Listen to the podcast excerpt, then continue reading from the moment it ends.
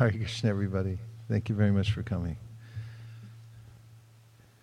Mm. It's uh, nice to use one's minute independence to do the right thing, right?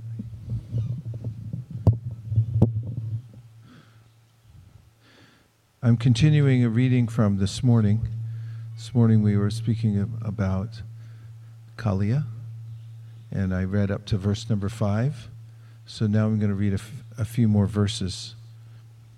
I hope it's uh, like a, spo- it's a this is a spoiler alert in case you didn't know what happens in the story and you wanted to be a sus- suspense and go to all the classes.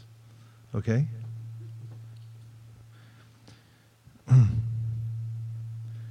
10, 16, 6. It's something with the gain. It's it, whenever I speak, it hums a little bit. Do you notice it? Chakadola? It's your speaker, so you may be able to talk to it. Lord Krishna saw how the Kaliya serpent had polluted the Jamuna River with his terribly powerful poison. Since Krishna had descended from the spiritual world specifically to subdue envious demons, the Lord immediately climbed to the top of a very high Kadamba tree and prepared himself for battle. He tightened his belt, slapped his arms, and then jumped into the poisonous water. Purport According to the Acharyas, Lord Krishna also tied back the locks of his hair as he prepared to do battle with Kaliya.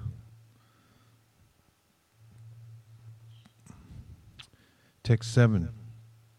When the Supreme Personality of God had landed in the serpent's lake, the snakes there became extremely agitated and began breathing heavily, further polluting it with volumes of poison. The force of the Lord's entrance into the lake caused it to overflow on all sides, and poisonous, fearsome waves flooded the surrounding lands up to a distance of 100 bow lengths. This is not at all amazing, however, for the Supreme Lord possesses infinite strength. Krishna began sporting in Kaliya's lake like a lordly elephant, swirling his mighty arms and making the water resound in various ways. When Kaliya heard these sounds, he understood that someone was trespassing in his lake. The serpent could not tolerate this and immediately came forward. According to the Acharyas, Lord Krishna was producing wonderful musical sounds within the water simply by splashing his hands and arms. Kaliya saw that Sri Krishna, who wore yellow silken garments, was very delicate, his attractive body shining like a glowing white cloud, his chest bearing the mark of Srivatsa, his face smiling beautifully, and his feet resembling the whorl of a lotus flower. The Lord was playing fearlessly in the water. Despite his wonderful appearance, the envious Kaliya furiously bit him on the chest and then completely enwrapped him in his coils. When the members of the cowherd community who had accepted Krishna as their dearmost friend saw him enveloped in the snake's coils, motionless, they were greatly disturbed. They had offered Krishna everything their very selves, their families, their wealth, wives, and all pleasures. At the sight of the Lord in the clutches of the Kaliya snake, their intelligence became deranged by grief, lamentation, and fear, and thus they fell to the ground. Purport Srila Sanatan Goswami explains that the cowherd boys, along with some cowherd men and farmers who happened to be in the vicinity and who were also devotees of Krishna, fell to the ground just like trees that had been cut at the root. The cows, bulls, and female calves, in great distress, called out piteously to Krishna. Fixing their eyes on him, they stood still in fear, as if ready to cry, but too shocked to shed tears. In the Vrindavan area, there then arose all three types of fearful omens those on the, on the earth, those in the sky, and those in the bodies of living creatures, which announced imminent danger. Purport According to Srila Sridhar Swami, the omens were as follows. On the earth there were disturbing tremors. In the sky there were meteors falling. And in the bodies of creatures there was shivering as well as quivering of the left eye and other parts of the body. These omens announce imminent danger. Seeing the inauspicious omens, Nanda Maharaj and the other cowherd men were fearful, for they knew that Krishna had gone to herd the cows that day without his elder brother, Balaram. Because they had dedicated their minds to Krishna, accepting him as their very life, they were unaware of his great power and opulence. Thus, they concluded that the inauspicious omens indicated he had met with death, and they were overwhelmed with grief, lamentation, and fear.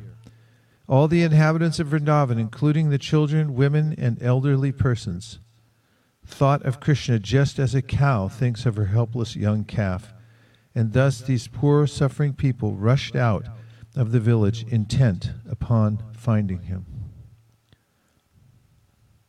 The Supreme Lord Balaram, the master of all transcendental knowledge, smiled and said nothing when he saw the residents of Vrindavan in such distress, since he understood the extraordinary power of his younger brother. Purport Sri Balaram is the plenary expansion of Lord Krishna and is thus non different from him. They are, in fact, the same absolute truth manifest in separate forms. According to Srila Vishwanath Chakravarti Thakur, Lord Balaram. Are we okay? Okay.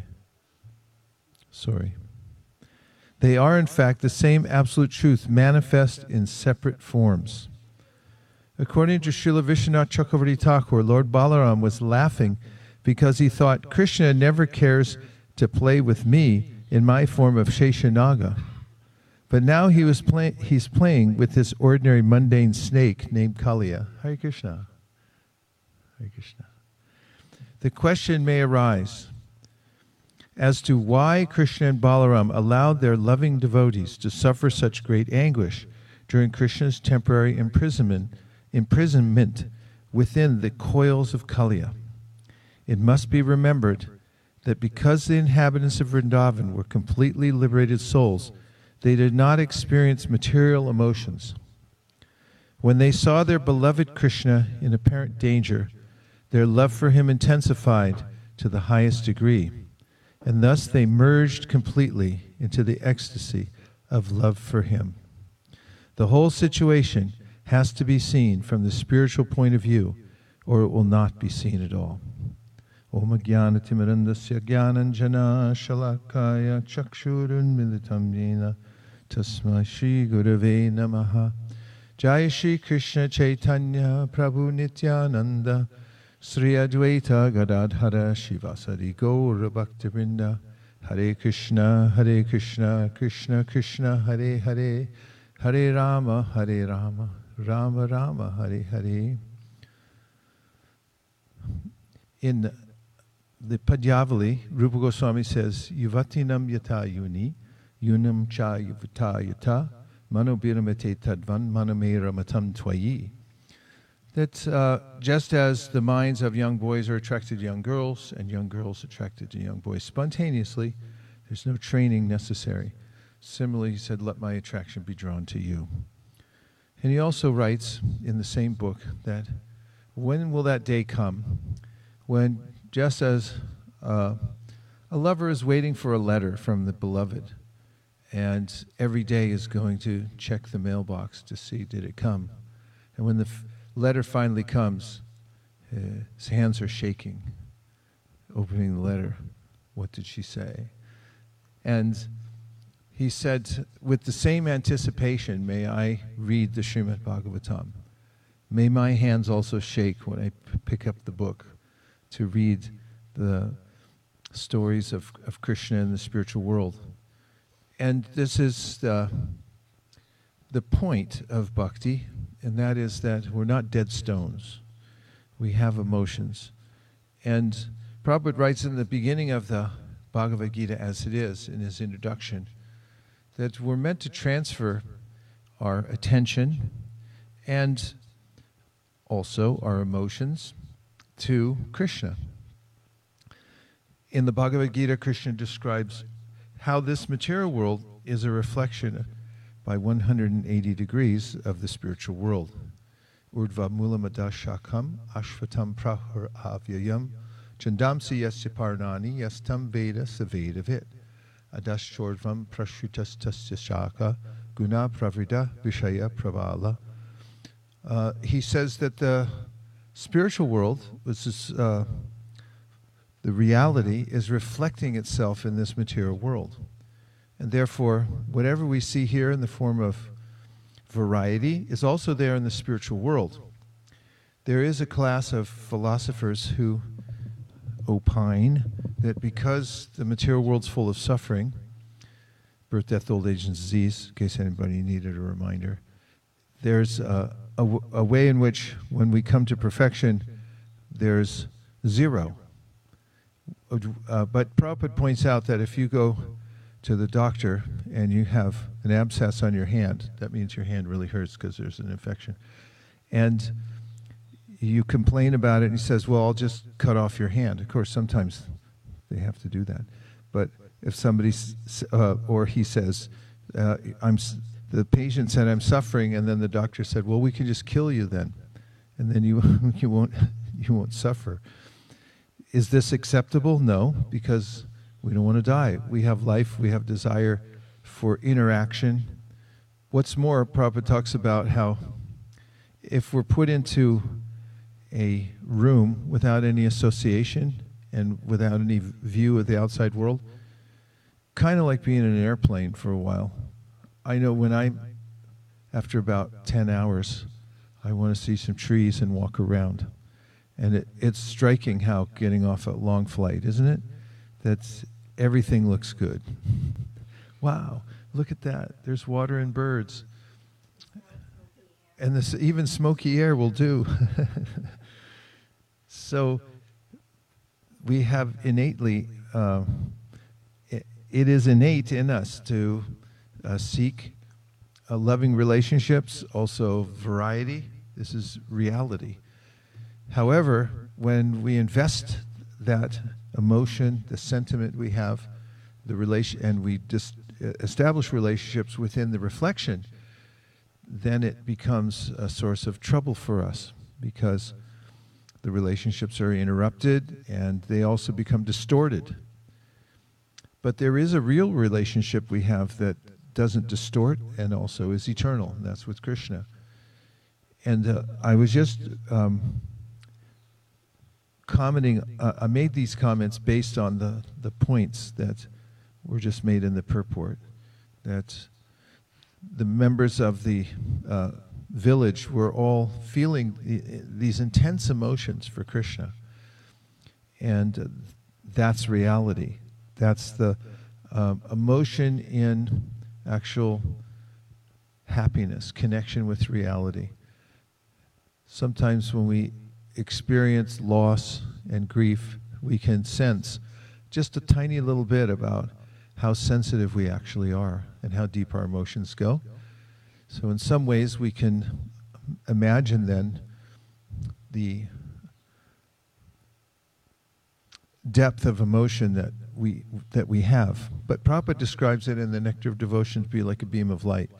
And when you shine a beam of light upward, theoretically, it'll continue expanding forever. And that's the idea with our spiritual emotions also. I'm going to read a few more verses. Oh, the section. It's 10th canto, 16th chapter. And right now I am at 7% power. And I'm on verse number 17. 10, 16, 17. The residents hurried toward the banks of the Jamuna in search of their dearmost Krishna, following the path marked by his footprints, which bore the unique signs of the personality of Godhead. The footprints of the Lord of Lord Krishna, the master of the entire cowherd community, were marked with the lotus flower, barleycorn, elephant goad, thunderbolt, and flag. My dear King Parikshit, seeing his footprints on the path among the cows' hoofprints, the residents of Vrindavan rushed along in great haste. Purport Srila Sanatan Goswami comments as follows Since Lord Krishna had passed along the path some time previously, why weren't his footprints, which were surrounded by those of cows, cowherd boys, and so on, smudged over and brushed away? Why hadn't his footprints been obliterated by those of the beasts and birds of Vrindavan forest? The answer is indicated by the word Vishpati, master of the cowherd community. Since Lord Krishna is actually the wealth of all living beings, all the inhabitants of the forest of Vraj would carefully preserve his footprints as great treasures, the very ornaments of the earth. Thus, no creature within Vrindavan would ever walk upon Lord Krishna's footprints. As they hurried along the path to the bank of the Jamuna River, they saw from a distance that Krishna was in the lake, motionless within the coils of the black serpent. They further saw that the cowherd boys had fallen unconscious and that the animals were standing on all sides crying out for Krishna. Seeing all this, the residents of Vrindavan were overwhelmed with anguish and confusion. Purport In their grief and panic, the residents of Vrindavan tried to find out whether Kaliya had forcibly dragged young Krishna from the shore into the water, or whether Krishna had himself jumped from the shore and fallen into the clutches of the snake. They could not understand anything about the situation, and Krishna's cowherd boyfriends, being unconscious, were unable to tell them anything. The cows and calves were crying out for Krishna, and thus the whole situation was overwhelming and created a state of shock and panic among the residents of Vrindavan. When the young gopis, whose minds were constantly attached to Krishna, the unlimited Supreme Lord, saw that he was now within the grips of the serpent, they remembered his loving friendship, his smiling glances, and his talks with them. Burning with great sorrow, they saw the entire universe as void. Although the elder gopis were feeling just as much distress, although the elder gopis were feeling just as much distress as she and were pouring forth a flood of sorrowful tears, they had to forcibly hold back Krishna's mother, whose consciousness was totally absorbed in her son. Standing like corpses, with their eyes fixed on his face, these gopis each took turns recounting the pastimes of the darling of Vraj.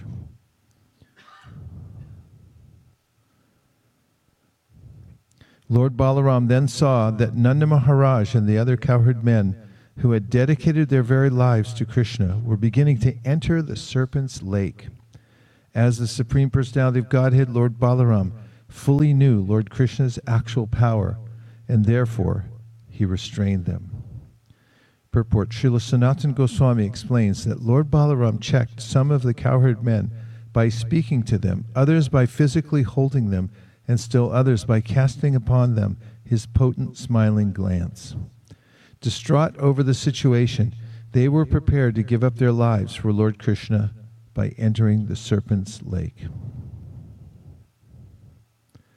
The Lord remained for some time within the coils of the serpent, imitating the behavior of an ordinary mortal.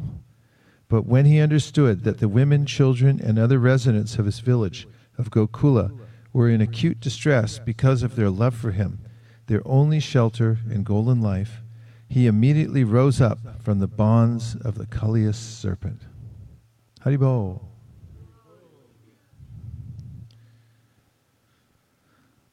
His coils tormented by the expanding body of the Lord, Kaliya released him. In great anger, the serpent then raised his hoods high and stood still, breathing heavily. His nostrils appeared like vessels for cooking poison, and the staring eyes in his face like firebrands. Thus the serpent looked at the Lord. Again and again, Kaliya licked his lips with his bifurcated tongues as he stared at Krishna with a glance full of terrible, poisonous fire.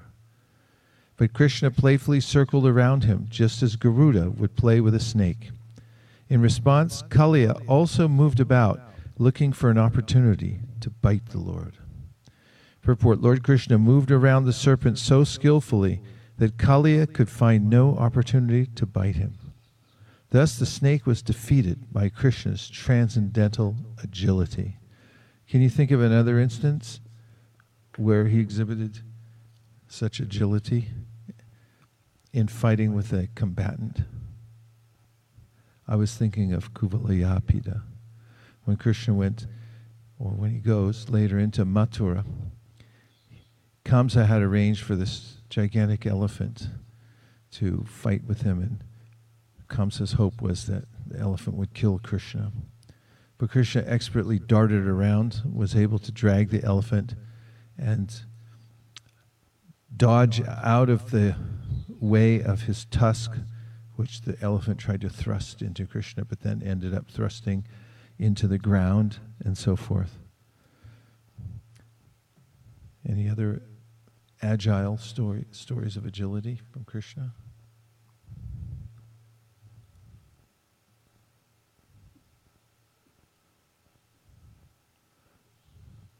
Where? Bakasura. In Bakasura, as the children were playing along the bank of the Jamuna, a gigantic bird appeared. Of course, Prabhupada writes that it was a duck. And then we hear also that it was a crane. It was a gigantic bird. There's a picture of him. And the bird swallowed Krishna in his beaks and felt a hot burning sensation within his throat, and therefore he regurgitated Krishna. And then Krishna grabbed his beaks and bifurcated them. That was the end of Bakasura. Now, the, the acharyas say that those who don't have a taste for the holy name feel it to be burning, like Bakasura felt Krishna burning in his throat, and therefore they, they don't like to chant because to them it tastes bad. Rupa Goswami mentions this in the beginning when someone chants Hare Krishna. He or she may experience that it seems bitter. And then he gives the example of jaundice. How many here have had jaundice before? Wow. I saw a friend of mine in Puri a couple years ago. Ran up to the rickshaw and I jumped because he was completely yellow. I had heard he had jaundice. He was on he was starting to recover. And the curative for jaundice, or a curative, is sugar cane juice, but Rupa Goswami says Syat Krishna Nama Charitari Sitapta Vidyapitopatapta Rasanasya Narochikanu Kintwavarad Anudilam Kalusaiva Justa Swadvikramad Bhavati Tadgaramula Hantri. That uh, when you have jaundice, everything tastes bitter, but you have to take sugar cane juice. And only when you start to uh, recover from the jaundice does the sugar cane juice taste sweet. So he said, at the root, we also have a disease called avidya. In fact, for some, one of the eras during which I was distributing books, I worked at the San Francisco airport. They gave us a couple of places where we could distribute books inside the airport. And I used to tell people that we were helping people all over the world who had a very terrible affliction called avidya or ignorance. And people's reactions were very interesting to that. They'll say, oh, that sounds terrible.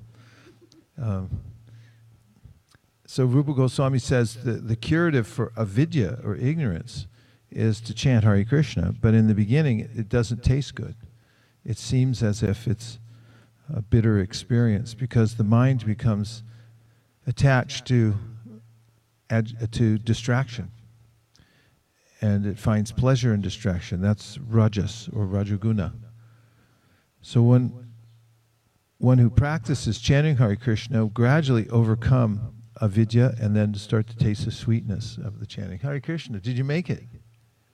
Congratulations, he went around Govardhan Hill. and he's still walking around quite. Uh, okay. Wow, that's great. Really nice. Congratulations. Where did you start? Started at Radhakund and ended at Radhakund.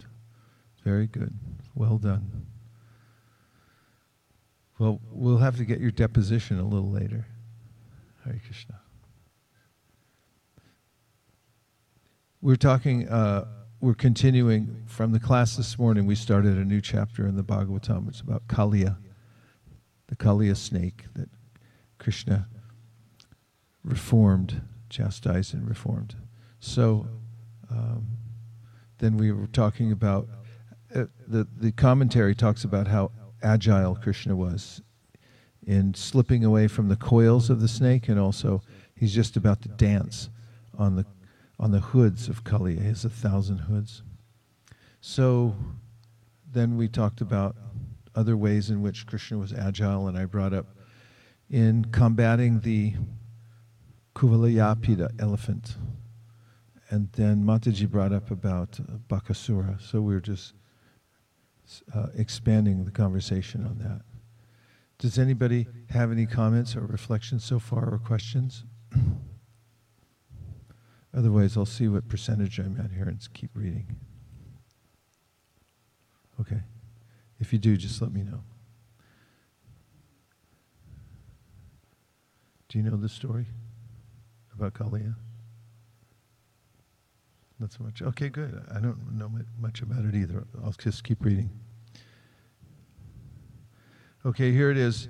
Having severely depleted the serpent's strength with his relentless circling, Sri Krishna, the origin of everything, pushed down Kaliya's raised shoulders and mounted his broad serpentine heads, serpentine heads. Thus, Lord Sri Krishna, the original master of all fine arts, began to dance.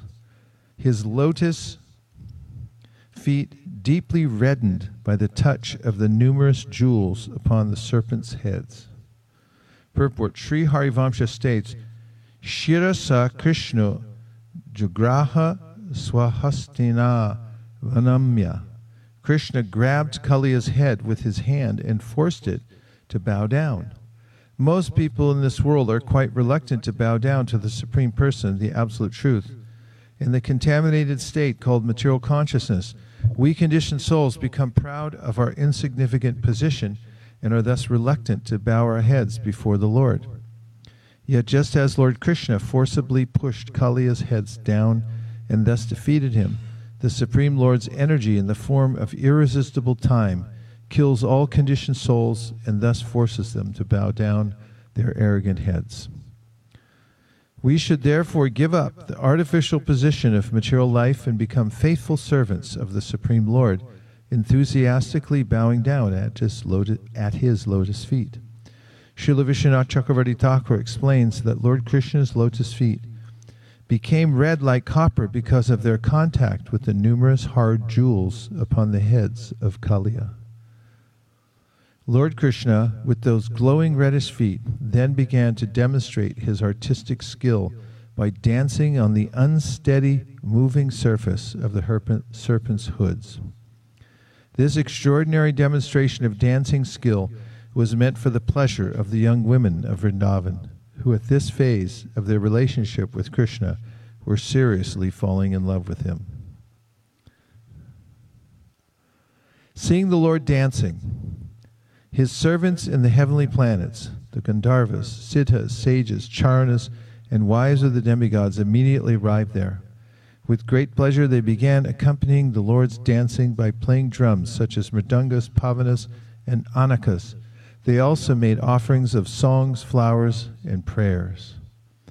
Purport When the demigods and other residents of higher planetary systems became aware that Lord Sri Krishna was personally putting on a wonderful demonstration of the art of dancing. They immediately came to offer their services. Dancing becomes more enjoyable and beautiful to watch when it is accompanied by expert drum playing, singing, and the chanting of prayers. The artistic atmosphere was also enhanced by the showering of a multitude of flowers upon Lord Sri Krishna who was blissfully engaged in dancing upon the hoods of the Kaliya serpent.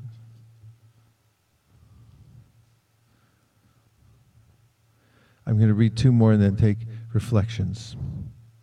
My dear king, Kaliya had 101 prominent heads, and when one of them would not bow down, Lord Sri Krishna, who inflicts punishment on cruel wrongdoers, would smash that stubborn head by striking it with his feet. Then, as Kaliya entered his death throes, he began wheeling his heads around and vomiting ghastly blood from his mouths and nostrils. The serpent thus experienced extreme pain and misery. Exuding poisonous waste from his eyes, Kaliya would occasionally dare to raise up one of his heads, which would breathe heavily with anger. Then the Lord would dance on it and subdue it, forcing it to bow down with his foot. The demigods took each of these exhibitions as an opportunity to worship him, the primeval personality of Godhead, with showers of flowers. Actually, I'm going to do a few more because I'm trying to get to the part where the Nagapatnis come in. My dear King Parikshit, Lord Krishna's wonderful, powerful dancing trampled and broke all of Kaliya's 1,000 hoods. Then the serpent, profusely vomiting blood from his mouths, finally recognized Sri Krishna to be the eternal personality of Godhead, the supreme master of all moving and non moving beings, Sri Narayan. Thus, within his mind, Kaliya took shelter of the Lord. Purport In chapter 16 of Krishna, the Supreme Personality of Godhead, Srila Prabhupada points out that whereas previously Kaliya was vomiting poison, now his poison was exhausted and he began to vomit blood. Thus he had been cleansed of the vile contamination within his heart that had manifested as serpent's venom. The word smritva, remembering, is very significant here. The wives of Kaliya were actually serious devotees of Lord Krishna, and according to the acharyas, they had often tried to convince their husband to surrender to him. Finally, finding himself in unbearable agony, Kaliya remembered his wife's advice and took shelter of the Lord. Srila Vishwanath Chakravarti Thakur explains that Kaliya's archive, mm, or, excuse me, that Kaliya's arch rival had traditionally been Garuda, the carrier of Vishnu. But now Kaliya realized that he was fighting an opponent who was thousands of times stronger than Garuda and who therefore could be only the Supreme Personality of Godhead. Thus, Kaliya took shelter of Lord Krishna. It's a, it's a, an important point that at the I say height, the most extreme part of his suffering from being subdued by his superior, just really what gives pain mostly to a conditioned soul is uh, the sense of being controlled by another. And Kaliya came to this point where, during extreme suffering, he remembered the advice given by his wives. His wives are really the heroines of the story here because they are really good devotees. And Kaliya, somehow or other, wasn't, but they were trying to bring him along. And he went on with his nefarious ways until he got himself into this situation, in the situation he's in now, that he had to be chastised personally by Krishna. So, first point is that good advice and association with devotees doesn't go in vain. Although, at first, it may not seem like good advice because one's enjoying spirit is rampant. At a time when one is experiencing loss or suffering, one might remember the good advice or the association of devotees and think maybe that wasn't such a bad idea. That's what's happening with, with Kaliya in this case. Yasyaham anagrinnami harishe taddanam shadai. Of course, you know from the Mahabharata that Krishna says, when I show extreme mercy, I take away people's, or a devotee's rather, opulence or wealth, so that he becomes f- fully dependent and remembers his actual position. And Kunti Devi says that when one feels entitled and is intoxicated by a sense of having accomplished much, or as she puts it, Janmaishvarya, Janmaishvarya Shrita Shibir Edamana Mada Puman, Naivar Yavidatum Vai, Twamakinchana Gochara. She said, people who become mad or attached to the point where they're f- considered to be materially intoxicated with their birth, high birth. Aishvarya means their opulence. Shruta means learning. Shribira means beauty. Edamanamada, they said they become mad with this. And then they can't call out to the Lord with true feeling. So she recommends that one be in the mood of akinchana. Akinchana means that I don't have anything, I'm bereft. We don't have to wait to be in an existential crisis or in the context where things are actually taken away from us to feel this, because the real situation is that we're helpless. As my friend Satyadev Prabhu likes to point out, we're not really breathing, we're actually being breathed. As he says, we're on a we're already on a ventilator because we're in material nature and we're pulling in air all the time, oxygen, trying to stay alive. And we're not necessarily in control of that, nor are we in control of our heartbeats or any of the other functions of our bodies. Uh, we're dependent all the time on Krishna. So Bhaktivinoda Thakur in his song Amara Jivana talks about how helpless he is and about how he doesn't have any good qualities, no asset, no spiritual assets. I'm completely blank. And he feels himself to be akinchana. This is uh, what is described in the Brihad Bhagavatamrita as dainya. Dainya means extreme uh, humility. And he says, whenever there's prema or love for God, it's always accompanied by this sense of dainya or extreme humility. So, um, good for Kaliya for coming to this this conclusion. Thank you for coming. Hare Krishna. In the Gita, the last point, and then we'll take some. Let's have some discussion. Krishna says, Chadur vida bhajante mam jana sukritina arjuna, arto jignasa artarti gyanicha bharatar. That there are four kinds of pious people.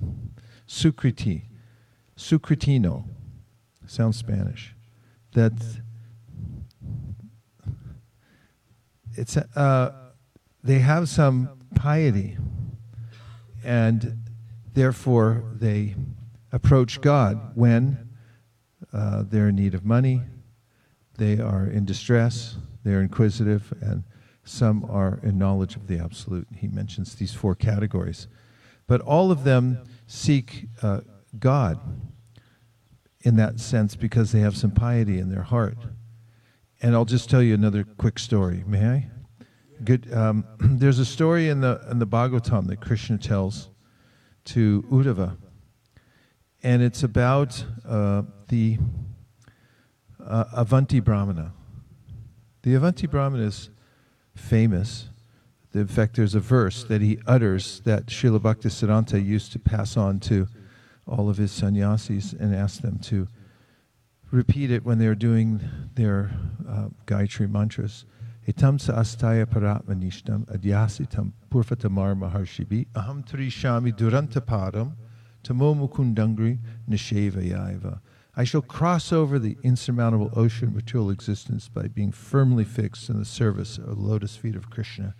This was approved by the previous, previous acharyas who were fixed in firm devotion to the Lord Paramatma, the Supreme Personality of Godhead. So this uh, person was a very wealthy industrialist. Actually, he was a, a landholder, he was agriculturalist. And he had a lot of wealth, but he was a miser. He didn't do yajna. Yajna means do uh, ceremonial offerings to the demigods, the devas who control the forces of nature, which is what Krishna recommends in the Bhagavad Gita that one do, uh, that perform sacrifice. And he also didn't give heartily to his uh, relatives or others in charity. He, he stocked up his wealth. And because he was such a miser, people began to dislike him, and the demigods began to withdraw their bounty from his life. However, at one point, he had performed some sacrifice, and during it, he had felt a sense of devotion to God. So when he lost all his wealth, he was bereft. However, he did have an inkling that I should worship the Lord. And it was left over, an impression that he had from when he was doing these other rituals. Like a tiny little molecule that began to multiply. And then he developed a firm desire to ser- search out the Supreme Personality of Godhead and dedicate his life to the Lord. So he left behind his homestead and he went off wandering as a Parivrajakacharya or a sannyasi. However, wherever he went, people disparaged him. Some spat on him.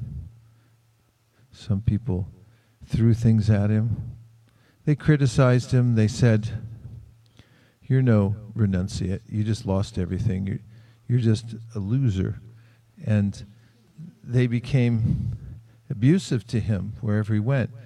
However, he actually developed within his heart a sense of peace that he had given up everything for the Lord and he knew his purpose and he knew he had integrity. This is an important point also that when we when we know we're good for it, it doesn't matter what other people say externally, we're not affected by it because we know what we're doing and why we're doing it. We have a sense of that. So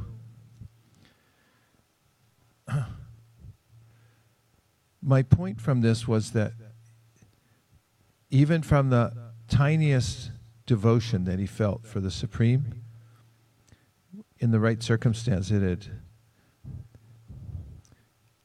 after incubating, become the main purpose of his life. And that became prominent. And he became famous for that, of being a stalwart who was uh, fully dedicated to the Lord in all circumstances. How does that make you feel? The story. Or the Kaliya story? Do you have any feelings about these stories? Or anything that we've talked about so far? Or being in this room? Or being in the Dham? Or walking around Govardhan Hill? Or Anything else you saw today? Yes.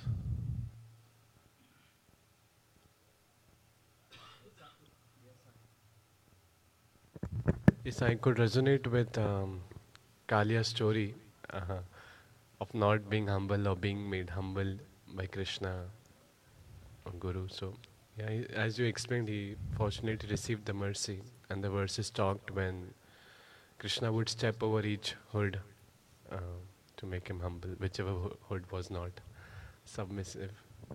His hood would rise up, and then Krishna would put his foot on that one, dance from one to the next.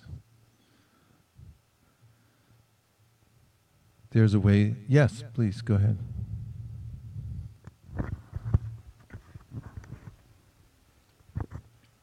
I was appreciating the morning in the morning the class that you gave. I was, uh, yeah. So I was appreciating uh, you were mentioning about how whether we can choose what attitude we can have, whether when some situation comes, whether we choose it, you know, why is this happening, or you know, whether we keep the attitude, or what's the lesson. you know we can have that as attitude and then the whole paradigm shift there's a paradigm shift in terms of how we look at things and how the perspective changes and all so just appreciating that very much Yeah, let's look up the word attitude. Just go ahead and look it up and see the definition. It's kind of an interesting concept, an attitude. I've heard the phrase before, lose the attitude. Has any, has anybody ever heard that before? Is that so colloquial? You've heard of it, Brent? So he said, lose the attitude. Let's hear the definition. I'll just give the definition first. Let's see how hear how it sounds from that dictionary.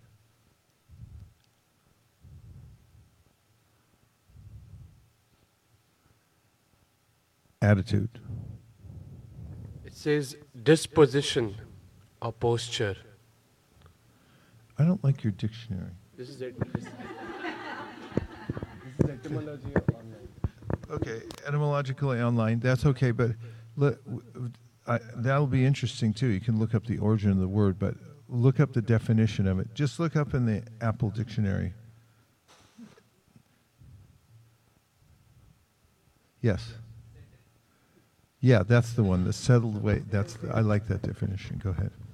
a settled way of thinking or feeling about something Okay. Anything more? uh, truculent or uncooperative behavior Oh. that's uh, informal north american Yeah, says. informal. A settled way of, of thinking thinking. or feeling about something Yeah, and how did we settle on that? Because of association, and we get it. We we develop some scars or impressions in our mind that. th- Uh, but but these are changeable. I give you examples. I have a uh, we have a devotee who's in prison for life with no possibility of parole in the Arizona prison system because um, he was uh, a very violent person for part of his life and uh, had um, been part of a group that was uh, deeply racist. And uh, he committed crimes that were so serious that they, he's in life with no possibility of parole, but then he changed his mind. It's hard, and sometimes when people are in jail, they'll change their mind, but when they get out, then they change their mind again. Because uh, a lot of people who become devotees in prison don't um, they don't they don't uh, last when they get out so much. But uh, when you're in for life and you develop, you change your attitude. It's it's much more likely.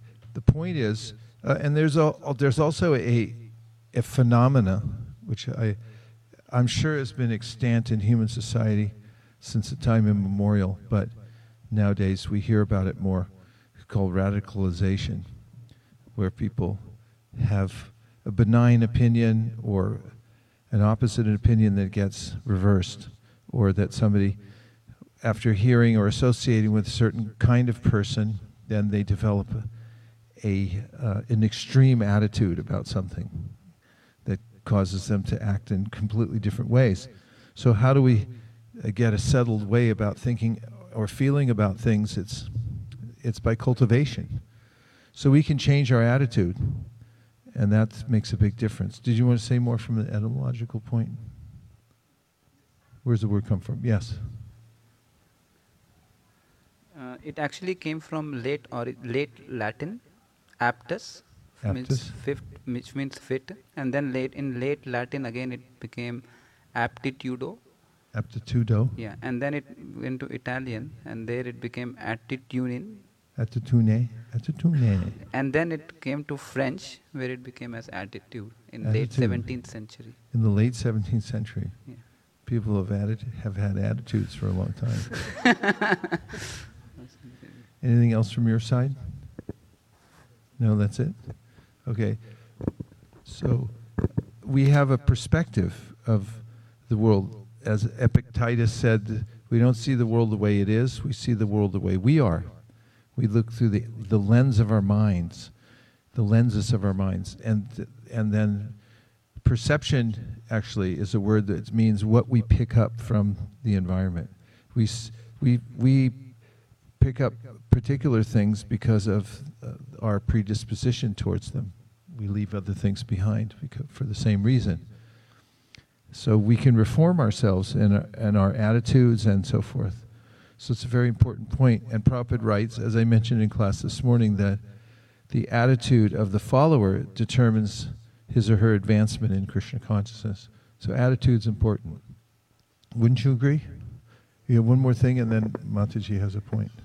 Well, just just a little follow up. Um, we talk about attitude, but at the same time, we come with a, uh, our own psychological or psychophysical nature that we have.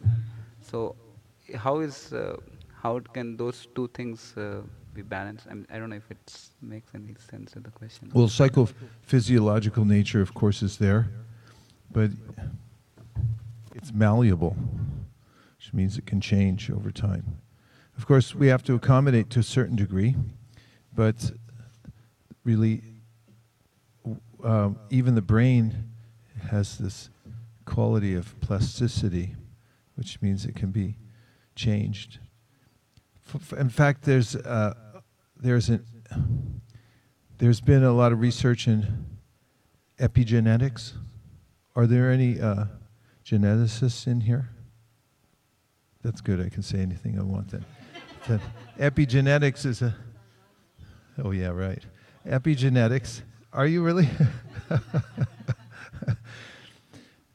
I'll just give maybe an abstract of it, and and uh, perhaps somebody online can challenge me on it. But epigenetics talks about how we we do have a certain set of Hare Krishna Prabhu. Thanks for coming. We have a certain um, genetic makeup, and yes, it does have an effect on the way uh, our physical, uh, mental uh, conditions unfold. However, it's not absolute.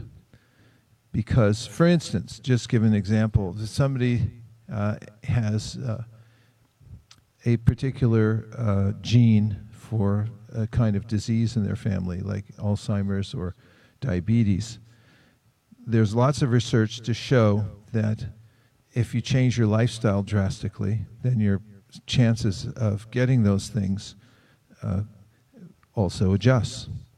It's not absolute destiny. So epigenetics talks about, to some degree, the way that we have some free will in deciding whether or not we'd like to participate in these deg- in these diseases, or whether we'll adapt our lifestyle. And uh, Prabhupada talks about what's required for any discipline. He said two things knowledge and practice. With knowledge and practice, you can change your environment, you can change your mind, you can change your attitude. There's so much you can change. Of course, you know, we all die, and there are. Um, there is momentum from karma, and there are we do have genes and so forth, but it's not absolute. There's ways, there's things we have wiggle room, things that we can do to to change those. So, regarding your question about our predisposition to a, certain nature, we do have to accommodate to some to some degree, but at the same time, the point about the point of having a culture, a way to culture ourselves, is that we can we can uh, improve, we can change that.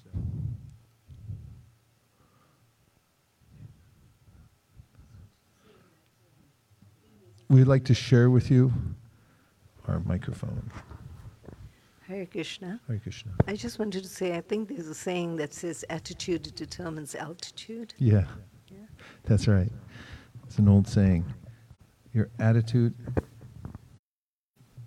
determines your altitude. Do you have a point? Yeah, Okay. yeah. I was, Shambhakti, then Brett. okay.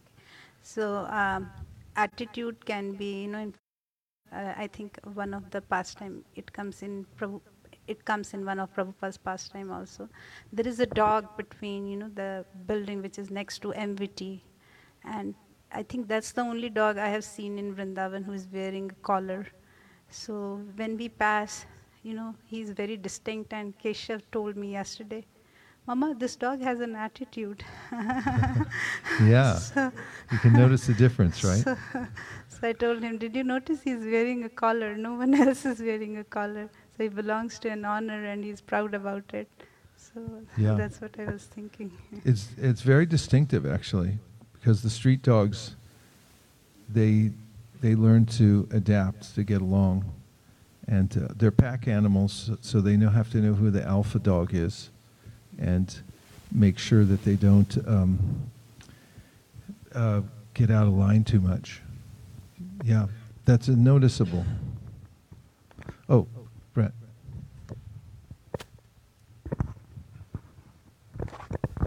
I was just reflecting during the Mangala Arti this morning. I can't remember who it was that said that they couldn't see the darshan. Uh, Somebody in That was Sham Bhakti. yeah in this class. Um, Yeah. I was reflecting on that a lot during the du- during the Mangala Arti this morning. Um, I have no problem. I'm tall. I can see. Um, I, I, but I also. Um, you talked about the cool guy at the front. You know, trying to. Try to be the cool guy, but I just don't want to look like the stupid guy that doesn't know what he's doing. And I don't know what I'm doing a lot because I've only been coming to ISKCON for less than a year.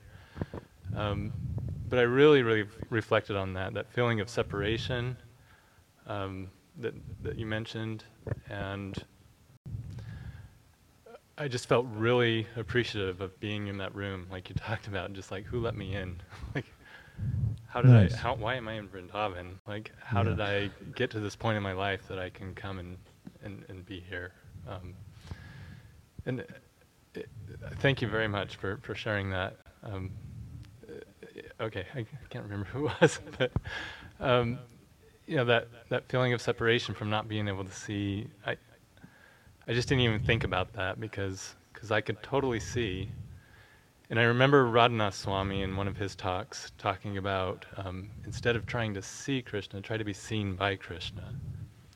And, and that really, that reflection just really um, worked for me this morning. It's an important point that you just made up made. The, we spoke a little bit about it on Srila Bhaktisiddhanta Saraswati Thakur's appearance day, which, that we celebrated recently before you came. And one of the main tenets of his teachings was that Krishna is the seer and we're the seen. And one of the practical ways in which he codified that so that we could practically apply it is that don't try to see God, but try to work in such a way that He'll want to see you. That was one of his admonitions. And um, there's a verse in the Padma Purana that is famous because it, it, it lines up that idea very well. Uh, Ashri Krishna namadi nabhaved grayamindriye seva mukhihi jivado swayameva spratyada. That we can't see God with our blunt material senses.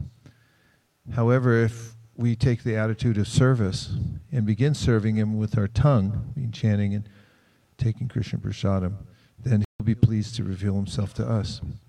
In fact, Srila Bhaktisiddhanta sometimes was known to stand at the back of the temple where the Garuda Stamba is. In each temple, there's normally a a pillar, and on top of it, there's Krishna's or Lord Narayan's carrier, Garuda, who's his eternal servant, always there ready to serve him. And so he's, you'll, you'll notice him in many of the temples. And he would stand back next to the pillar. And when asked why he wouldn't come to the front, because he was the leader, he said, If I stand here under Garuda, then the Lord's glance will go first to his devotee, Garuda, and then he'll, he'll be able to see me there. And in other instance, instances that are mentioned in his biography, although he needed glasses for far vision, distant vision, he would uh, sometimes not wear his glasses. And he said, uh, I didn't come here to minutely look at the Lord, but to be seen by him, pointing that out. And that, just to reiterate the point for those who weren't here, Sham Bhakti had talked about being in the the throng that is what's beyond, behind the rope in the Mangalartik, and so many enthusiastic bhaktas trying to see the Lord at the same time. And she was saying how sometimes she could only see the top of his crown or just the peacock feather and was feeling grateful for that. And then sometimes feeling separation when somebody would move their head a little bit and she couldn't see anything. And then I was contrasting that. I said sometimes that's a better position to be in. Somebody might be in the front and have full access, access all areas, and then feel like I'm so cool, I'm in the front, and they're not actually seeing Krishna because they have this attitude that I'm I'm uh, I'm in front and nobody else is that type of thing. So the way the attitude that we have is really important. Yes, one, two, three.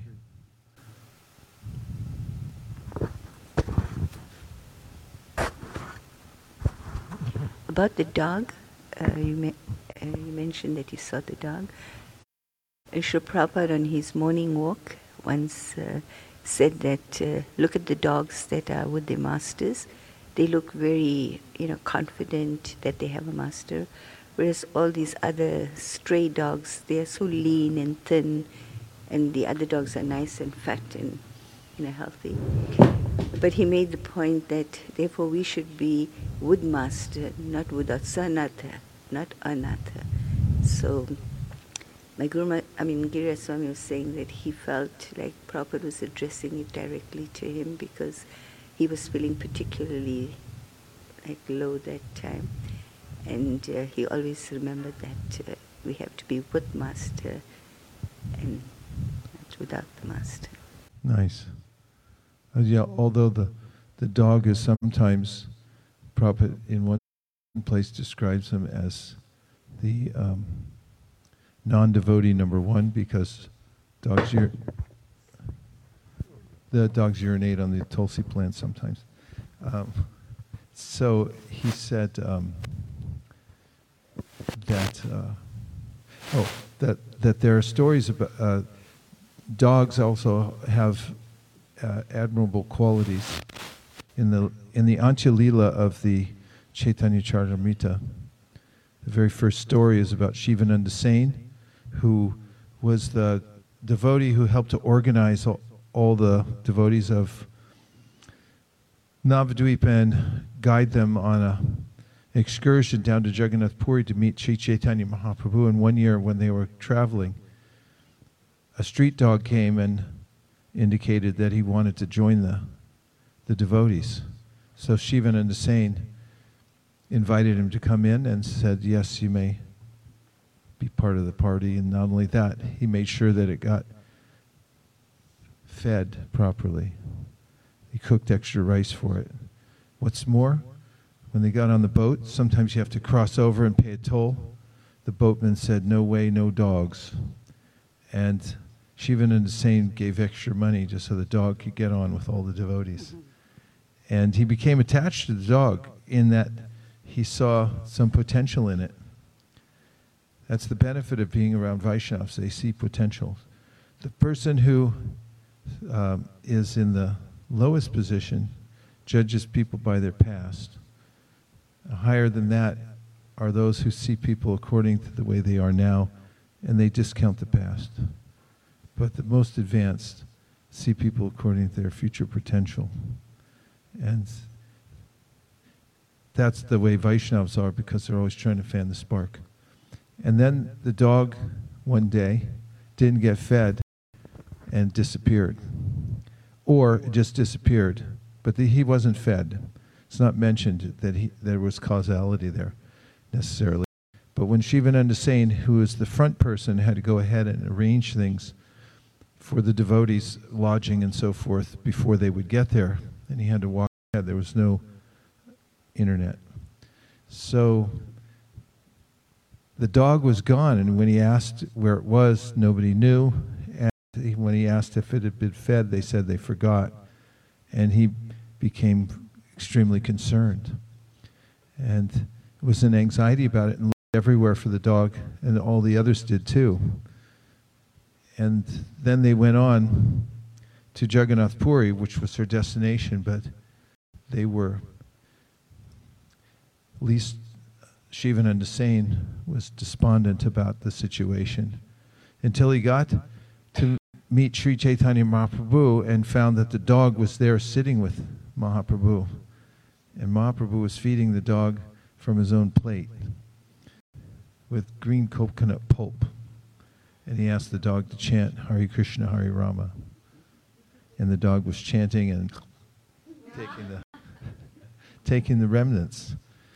And then, says Kaviraj Goswami, the dog disappeared and everyone had understood that it had gone back home, back to Godhead. When we were doing our, the last parikram we did around Govardhan Hill before the pandemic came, we were going around and a dog similarly came and asked us if we could join. We had about seven devotees in our pack. And as we were going around, the dog came and he just started walking with us. And then when you go through different neighborhoods around Govardhan, there, um, there are gangs of dogs that have that territory. And so he, they'd start, they'd come out ferociously, you know, like, hey, this guy's in our, on our turf. And you know, we have to tell the other dogs that, no, no, he's with us.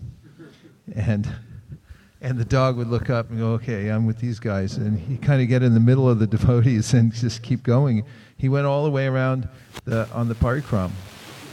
And this is, this is kind of a good qual- this is a good quality when it's applied to joining the joining the Vaishnavas and taking shelter. Okay, you had a point. Uh, something about uh, Kaliya, Lila. Yes. Um, actually, uh, Kaliya uh, ha- has offended uh, Garudaji, the carrier of Lord Vishnu, in a very heavy way. Uh, I not remember the details, but he uh, hiding himself in Yamuna because Garuda cannot come, couldn't come to Yamuna to chastise Kaliya. So Kaliya in the snake uh, society, the w- richness of the snake uh, considered by the how much poison they accumulated. So the around was so many snakes, but only uh, the Kaliya he uh, accumulated a lot of poison. And first of all, he poisoned himself, not the uh, around environment. He poisoned whole his nature, his consciousness, his mind, his body. So then, uh, when the poison was over uh, limit of his body, it started to come out, and he started to poison others, to poison others. So he became so proud of his uh, being so powerful, and uh, this pride led him. So he was uh, working on his karma. He was uh, getting reaction for offending a devotee of Lord Vishnu. And then uh, he didn't want surrender to Krishna because he's not considering him as the supreme personality of Godhead.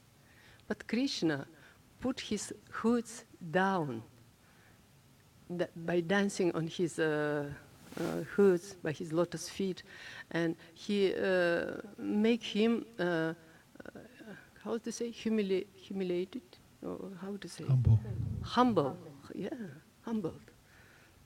So then, but even uh, uh, vomiting blood, the uh, Kaliya still didn't uh, want to surrender. And this, uh, at this moment, at this point, the, uh, his wives came, Nagapatnis, who actually helped him a lot by uh, they appeal to the Lord, please don't kill him. Otherwise, other snakes, also so powerful, they will take us from him and make us their wives. They will force us to go to them.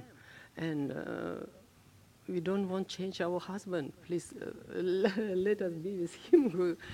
but uh, this uh, story is so deep. If uh, we can go deeper and deeper and deeper in this, so the offense which uh, committed to Garuda has very, very deep consequences.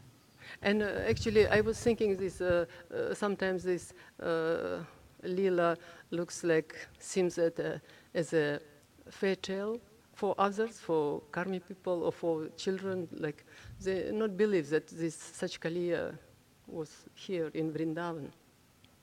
But uh, sometimes back, I, I that in Fiji, one fisherman at night, uh, he was on the boat in the ocean, and he lost his way to, because it was very dark, and he lost the way back to his home. To the, and he was nearby one uh, mountain in the water.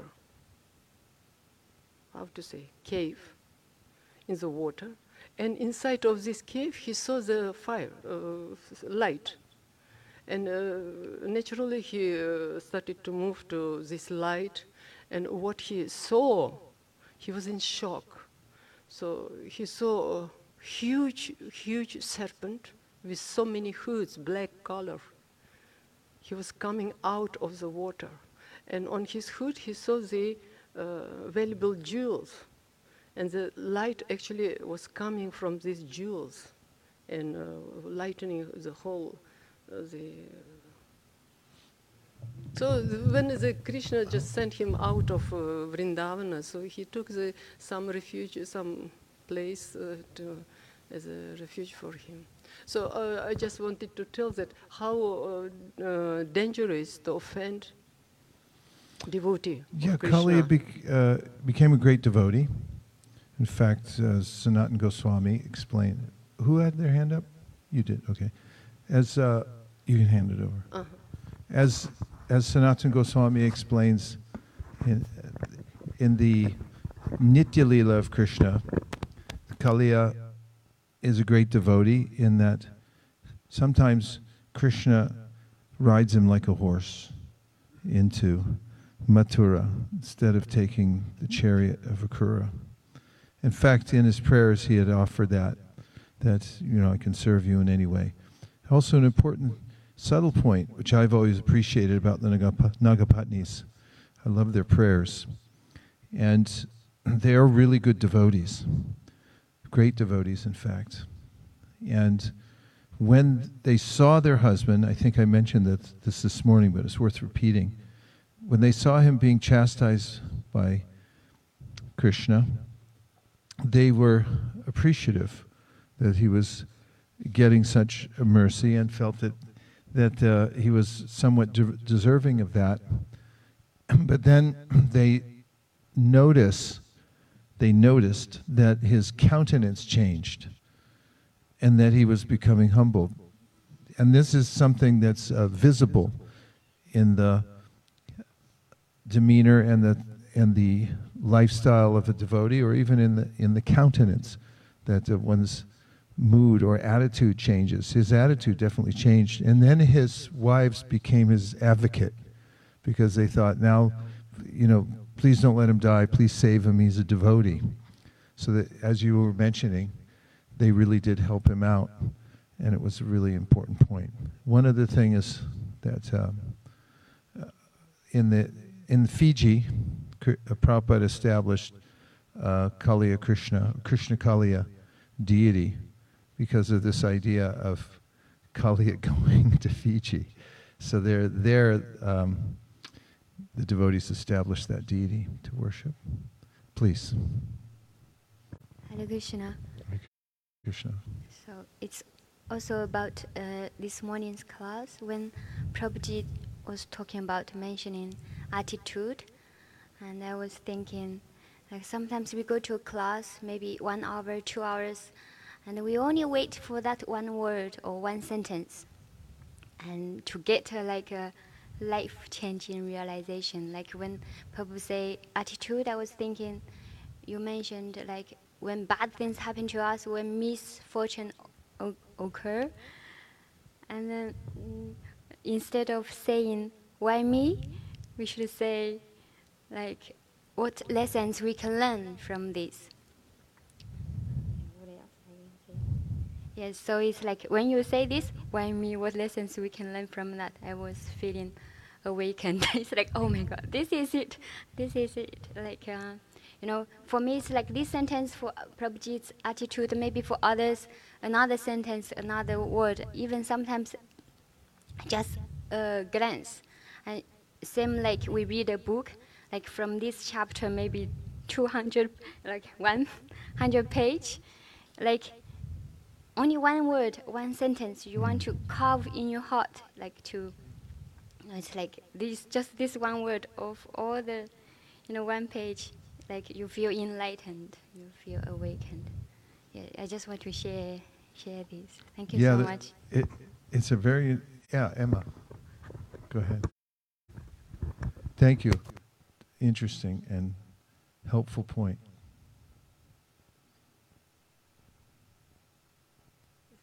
Hare, oh, Hare Krishna. Hare Krishna. Um, yeah, thank you so much for your classes. This morning, I, I, I just wanted to, to continue on that because I, I also felt the same.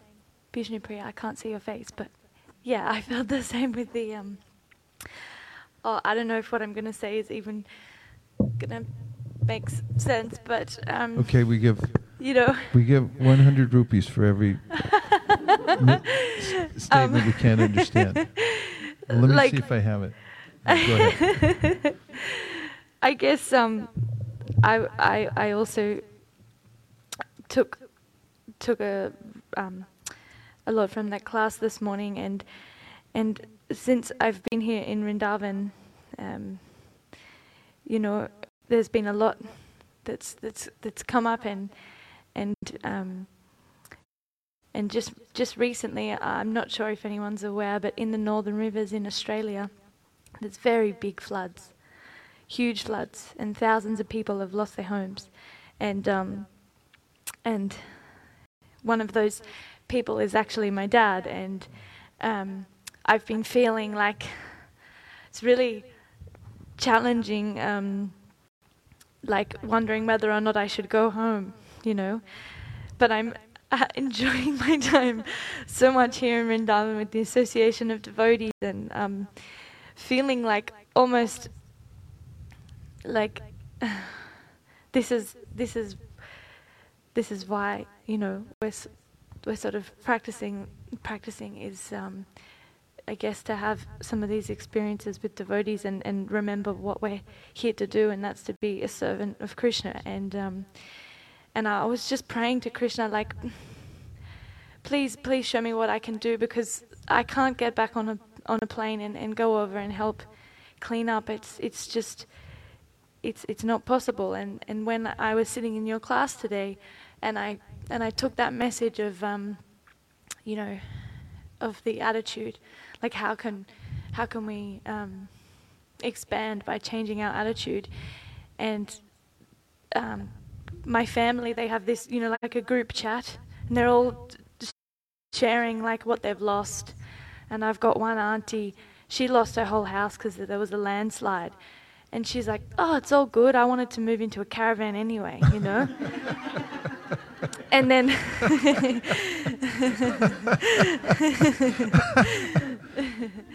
and then and then my dad is just, you know, my dad is negative as like he's pulling everything apart. Oh my god, oh my tools, oh my guitar, oh, oh. you know, and and I thought, okay, I'm gonna call my dad and I'm gonna try my best to like share something because I, I felt like okay I'm feeling guilty that I cannot be there physically to help so how can I um, use what I've learnt here you know to be of some support to him and I tried to say hey dad why don't you you know why don't you maybe change your attitude like and and and you know like see see how that goes.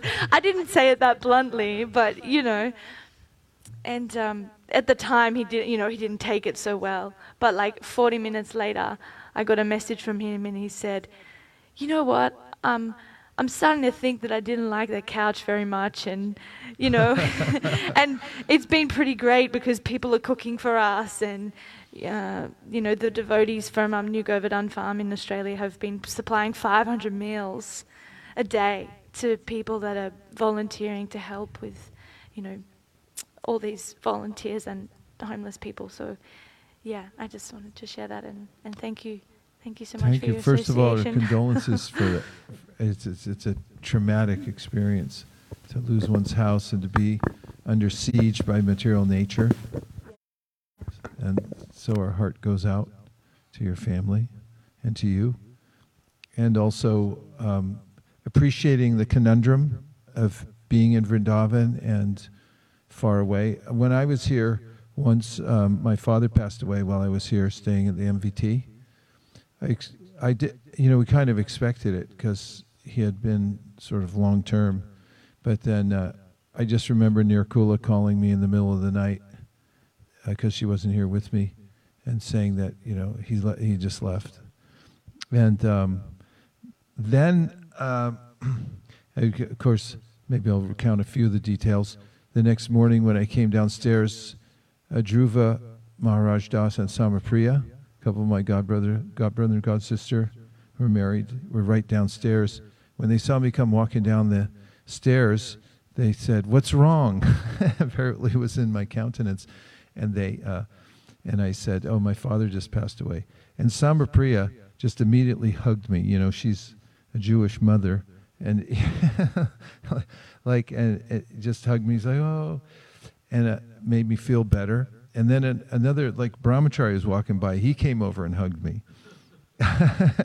and I never forgot that, actually, that he did that. But uh, coming to one of my main points here is that I, I felt like I wanted to do something too, and I channeled it into being in the Dham. So at, at that time, I was, while I was in Vrindavan, I'd walk around, do the parikram every day. And that, you know, I really, you know, I dedicate it to my father that I'm doing this for you. And I do the parikram. And it was just interesting from what you said, uh, being here. A lot of times I notice devotees, they'll, they'll think even in normal times, if there are such things in the world anymore, uh, or ever were, uh, they want to go and help with their family somewhere and, and uh, kind of dislodge themselves from where they are now because the pull is so strong. And then they get there and it's not exactly what they seemed, what it seemed it was. Uh, at that, they're kind of like, what are you doing here anyway? How are you actually helping us? And because it's not so easy to help people, especially on a physical level. I mean, you can go out of your way and do things, and, and sometimes it is really important to do that. But oftentimes it's not what it seems. But it is really important to have uh, enough uh, advancement oneself and feel solid so that one can be there for others. And I'll just give one more point about that. And it has to do with the, with uh, the devotee who, who, hugged me when I came down the stairs. Her name was Samapriya. And uh, later on, it turned out um, her mother had um, passed away. And my mother and father passed away one year apart from each other. So I brought their ashes together to commit to the Jamuna. And then she was here with her mother's ashes. And uh, when she was young, she had joined the Hare Krishna movement and was not that reachable by her family. And uh, some of her brothers took exception that she had sort of abandoned them and that she was estranged, especially from one of her brothers, and there, were, there was some tension between some of the other siblings as well. But then, when her mother got ill and uh, had about three months to live, Samapriya went back there and took care of her. The other members of the family, especially the siblings, from what I understood, were not. Um, it's hard to go take care of somebody when they're dying because it's really hard to know what's going on if you haven't studied the science. And so after her mother passed, and uh, Samapriya had been, been there for her, her brother, who had been estranged, came to her and, and uh, made a reconciliation. And what he said was profound. He said, Now I and the others realize that we were to be with her during her life, but you were the only one qualified because of the way you lived your life to be with her in death. And um, they saw it for themselves. I guess my where I'm trying to edge this point into what you said was that it's not that we're not doing any good by being in the Dham, and that's not what you said, but I'm, I'm saying we can do good wherever we are if our consciousness is elevated by the practice that we're doing, because that's the most important point in any circumstance, is to have somebody who has a um, modicum or a high level of Krishna consciousness that can that they can where they can help others to, to have the vision to deal with the complexities of life. And that brings us, yes. Mukaravinda. That's a big deal. Are they in Mayapur? They're in Mumbai. Said, reflection from the Dham. Once a car hit the Toto in which we were traveling from the front purposefully. The car driver was drunk, it seemed. The Toto driver was little upset from the car driver. But then immediately he looked into his hand and with gratitude said that by the Lord Krishna's grace my body is saved and I am grateful. And he moved on. I was remembering this verse from Lord Brahma 10 14 8. Tatain nuknya shashu shasha mikshamo mano. And how Guru and Gauranga is reveling in front of me. Revealing in front of me, I think it's meant to be. Revealing in front of me. Nice. Thank you, Mukaravinda. Prabhu. You have a question? Yes. Sorry. No, they can't hear online if you don't speak. okay. When uh, we say attitude, when we look at, uh, we pers- is it our perception of looking at people? Of a- if someone is angry, so that is an attitude of negative. So, wh- is it our mind perceiving that attitude, or it, uh, or we can convert that into humbleness? Well, anger is neither good or bad. Hmm. It's, it's so you can use your anger or you can lose your anger. Yes. If you lose your anger, it means that you were taken advantage of by the material nature and you were overcome. And then you lost it, as people say. And if you're angry f- for a purpose and you channel that into uh, into a good cause, like for, uh, Arjuna on the battlefield Kurukshetra, Krishna asked him to get a little angry to, so he could fight for the righteous cause, and he did, so it was good. And um, at a devotee or a person who is in control of his or her senses uh, can, as Krishna says, prajahati adakaman, sarvan partam manogatan. He gives this as the evidence of somebody who's fixed in consciousness, sthita prajna, is that he or she uh, can withdraw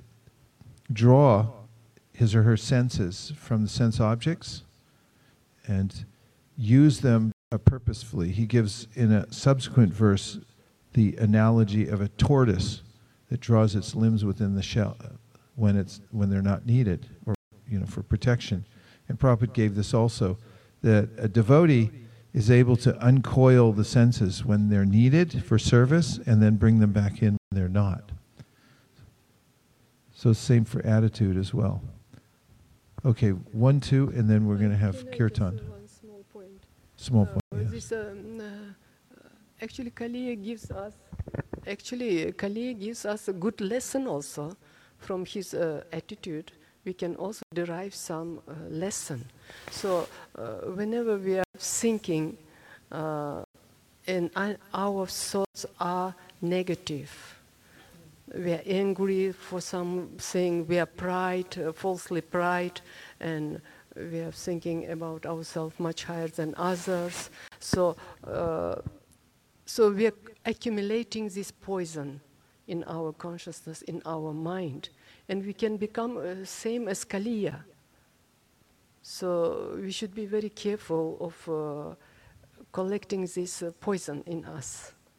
Thank you. And uh, some another one because I will n- not have. Uh, Actually, we got two more wait that were already waiting, and then we're having a kirtan.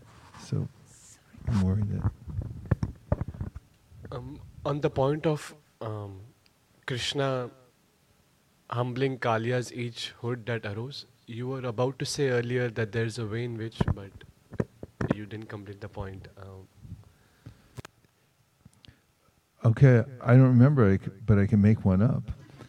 It's it's a repeat of what I said before. Krishna says in the Bhagavad Gita, uh, "Namaskuru," you should bow down to me. I personally feel that it it it, it is the experience of bowing down is is unique. It, it's it's actually a visceral experience to bow down and uh, offer one's uh, head at the feet of somebody else or before someone else in respect. It's quite unusual, actually. You don't see it going on that much. Some, some, um, there are some practitioners, you know, like in Islam, they'll do it. They'll stop during the day and do it very deliberately wherever they are. Most people don't do it. That's a, you know, that's a kind of Vaishnav discipline that they have to bow down to the Supreme. I guess it's in the direction of Mecca.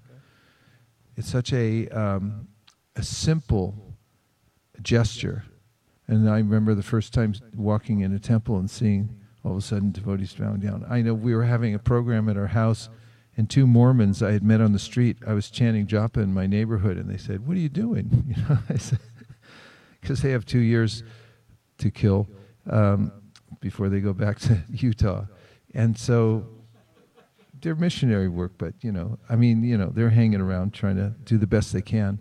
So, in a friendly way, they saw me and was like, "Hey, what's going on?" And uh, I said, "Well, we have a program at our house, which is right over there. You can come. It's every Friday night." So they came over, and we had this kirtan going on.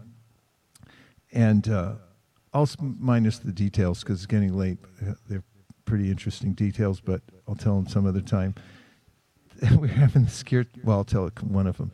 There were two of them. One was an older uh, missionary, and the other one was a younger. They're called elders. They're really nice. I love Mormons. I mean, most of them. Uh, I mean, I don't know them all, so. Uh, so what happened was they were having this kirtan, and one the younger one was really getting into it. In fact, he grabbed a shaker, like a little tambourine, and, and the older one was looking at him like, "What are you doing?" you know. but what nobody could be prepared for is the prema dhvani and the style we do in ISKCON. It's, as soon as the kirtan ends, and you go Jayom, and then everyone. You're at somebody's house, you know. First of all, the chanting and dancing is is rather uh, just um, fantastical, and then all of a sudden, everyone just uh, is spontaneously puts their head on the ground, and uh, of course, because I was saying the prema dhvani, I had that bird's eye view of, of their reaction, which was which is quite profound uh, to see everybody bowing down. But it, it's one of the uh, practices that the Goswamis are known to have done, Sankhya Purvaka Namagana Tibi, that they measured how many, ti how many times they bow down to others. And it's, um, it's an important aspect of devotional service. Okay, there was two more, or last point. Chakad, Chakadola Prabhu. Hare Krishna Guru Maharaj Who's he- here, uh, he's retired from his monkey fighting days. Because we're able to put the shoes inside. Retired as a great hero from fighting the monkeys. Guru Maharaj, you mentioned that how Krishna's footprint used to be intact and no one used to walk on them. I learned that uh, it is also a, a great offense to walk on the foot, uh, footsteps of the spiritual master. And uh, in one lecture, uh, one one devotee asked us, "What is the difference between imitating and following in the footsteps. So it, it is the only difference of the attitude. In the imitating, one wants to take the position of that person. And in uh, following the footsteps, one wants to just serve under his direction, and, uh, the way he wants us to serve. And I just I realized that uh, this is how the Mayavadis and the other people they want to become like Krishna. They say we will become God, and how the uh, Krishna's devotee they want to serve him all his life. Prabhupada gave a demonstration of this once on a morning walk in Mayapur when there was a little embankment because most of the places where he walked was in agricultural fields. In fact, during the morning program, we could see Prabhupada in the field with the other devotees. You could see their profiles from a long way away because there were no obstructions. There were no buildings except for the long building and the Mayapur Chandrodaya Mandir. That was it. And so, anyway, uh, Prabhupada was uh, walking down a, a, a short embankment because of the, which was formed because of the agricultural work that was going on there. And uh, Bhavananda was there and offered his hand, or Prabhupada took his hand to come down that embankment. And as soon as he got to the bottom, he threw his hand away. Did Prabhupada? Prabhupada threw his hand away. And Bhavananda was a little startled. And then Prabhupada turned to make his point, which he did often on morning walks. And he said, This is what the Mayavadis do. They take help of some kind of worship of a deity. Of course, they got Panchopasana, these five different deities. But as soon as they reach this godhood uh, merging, then they throw, throw the deity away. They discard everything. And so he said this is uh, the defective mood, non grateful, and uh, also inaccurate process of worship. And now we have an opportunity for one last point, and then we're going to have a kirtan if we can convince Kinshana Krishna Prabhu to lead a kirtan. Thank you. Sorry, I just, uh, I just, I was actually hearing once Sutapa Prabhu mention when you're talking about obeisances. So he was mentioning in one class that uh, when he was walking across Govardhan, he asked one person who was actually doing Dandvat Parikrama, you know, why are you doing this? And he said, look, I actually looked in the Bhagavad Gita, I looked the Manmanabhad Bhakto verse. He said, I looked, you know, Krishna says that think of me, I thought it was very difficult. He says, worship me. I says, I thought that's also a little difficult. But I looked, you know, that and offer everything to me, that also I felt was difficult. but the easiest was just, uh, Krishna said, you know, just namaskuru, just offer my obeisances. So I thought that was the easiest way to worship. So that's why I just chose to do this. I just wanted to mention that. That's a good point. I'm going to look into that. Yeah. And uh, thank you. Excellent point. Gaur Premanande Haribol.